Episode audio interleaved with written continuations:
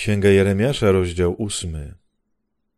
W tym czasie wyrocznia Pana wyrzucę z ich grobów kości królów Judy, kości jego książąt, kapłanów, proroków i mieszkańców Jerozolimy.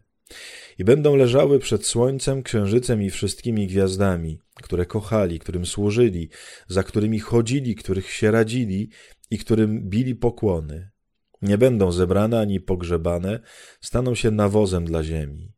Cała reszta ocalałych z tego przewrotnego plemienia wybierze sobie raczej śmierć niż życie we wszystkich miejscach, w których ich rozproszyłem, wyrocznia Pana zastępów. Powiesz im, tak mówi Pan, czy nie powstaje ten, co upadnie, nie wraca ten, który odszedł? Dlaczego więc ten lud odwrócił się, a Jerozolima jest zawsze zbuntowana? Trwają w przewrotności, odmawiają powrotu. Nasłuchiwałem i słyszałem, mówią od rzeczy. Nikt nie boleje nad swą przewrotnością, mówiąc, jak mogłem to uczynić. Nikt nie zawraca ze swej drogi jak koń pędzący do walki. Nawet bocian w przestworzach zna czas swojego odlotu. Synogarlica, jaskółka i jeżyk przestrzegają pory swego przylotu, ale mój lud nie zna prawa Pana. Jakże możecie mówić, to my jesteśmy mądrzy, mamy prawo Pana. Naprawdę? Lecz w kłamstwo je zamieniło kłamliwe pióro pisarzy. Zawstydzili się mądrzy, przerazili się i wpadli w pułapkę, skoro wzgardzili słowem Pana. Na cóż im mądrość? Dlatego wydam ich żony obcym, a ich pola zdobywcom.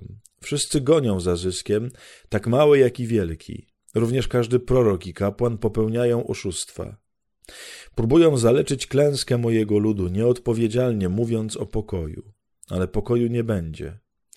Powinni się zawstydzić z powodu haniebnych czynów, lecz oni wcale się nie wstydzą, nie znają zawstydzenia. Dlatego padną, jak padli już inni, w czasie, gdy ich karą na wiedzę, mówi Pan.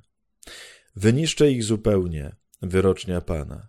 Nie będzie winogron na winorośli, ani fig na drzewie figowym, a liście zwiędną. Wydam ich przechodniom. Dlaczego siedzimy bezczynnie? Zbierzcie się. Chodźmy do miast warownych, aby tam zginąć. Pan, nasz Bóg, wydał na nas zgubę i każe nam pić wodę zatrutą, bo zgrzeszyliśmy przeciw Panu. Czekamy na pokój, a tu nic dobrego, na czas uzdrowienia, a dręczy nas trwoga. Zdan dobiega parskanie koni, od odgłosu rżenia wierzchowców drży cała ziemia. Wchodzą, niszczą kraj i jego zasoby, miasto i jego mieszkańców.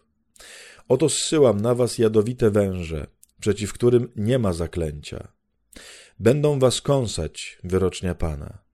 Mój smutek jest nieukojony, a serce zbolałe. Słychać krzyk córki mego ludu z dalekiego kraju. Czy nie ma Pana na Syjonie?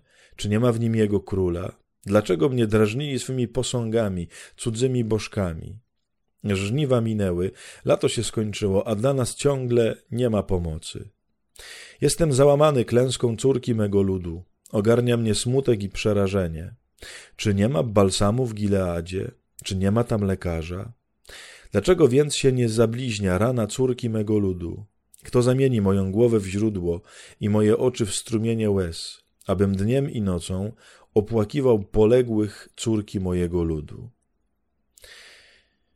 Ani znowu taki rozdział bardzo dramatyczny, gdzie Pan Bóg bardzo próbuje że tak powiem, pobudzić swój lud no do nawrócenia po prostu, nie? Jakby, zobaczcie te wszystkie rzeczy, które tu się dzieją, w sensie, gdzie on mówi, co się stanie, mówi, to wam się dzieje na skutek waszych grzechów, a ja tylko czekam, żebyście spróbowali mm, jakby zobaczyć, no właśnie, że pobłądziliście, nie? Bardzo mnie porusza, kochani, w szóstym wersecie to zdanie, gdzie Pan Bóg mówi, nikt nie boleje nad swą przewrotnością, mówiąc, jak mogłem to uczynić? Kochani, to jest Bogu potrzebne gdzie człowiek staje nad jakimś grzechem, staje nad jakimś złem i również nad takim, które sam nie czuje, że może, nie wiem, jest bardzo złe, ale Pan Bóg mówi, że to jest zło. I my ufając bardziej Panu Bogu niż sobie, mówimy, jak ja mogłem to uczynić, skoro mój Pan Bóg powiedział, że tak się nie powinno robić, że tak nie powinno się postępować, nie? Kochani, tego nam potrzeba. To jest jedyne, co jakby Bogu y, jest potrzebne, żeby nam pomóc, żeby działać w nas. Jak ja mogłem to zrobić? Nie? To nie chodzi oczywiście o potępianie siebie, nie chodzi o skreślanie siebie, tylko właśnie takie stanięcie w prawdzie względem zła. Nawet jeżeli my go do końca nie widzimy, to wierzymy Panu Bogu, który jest mądrzejszy od nas i który uczy nas rozpoznawać, co jest dobre, a co jest złe.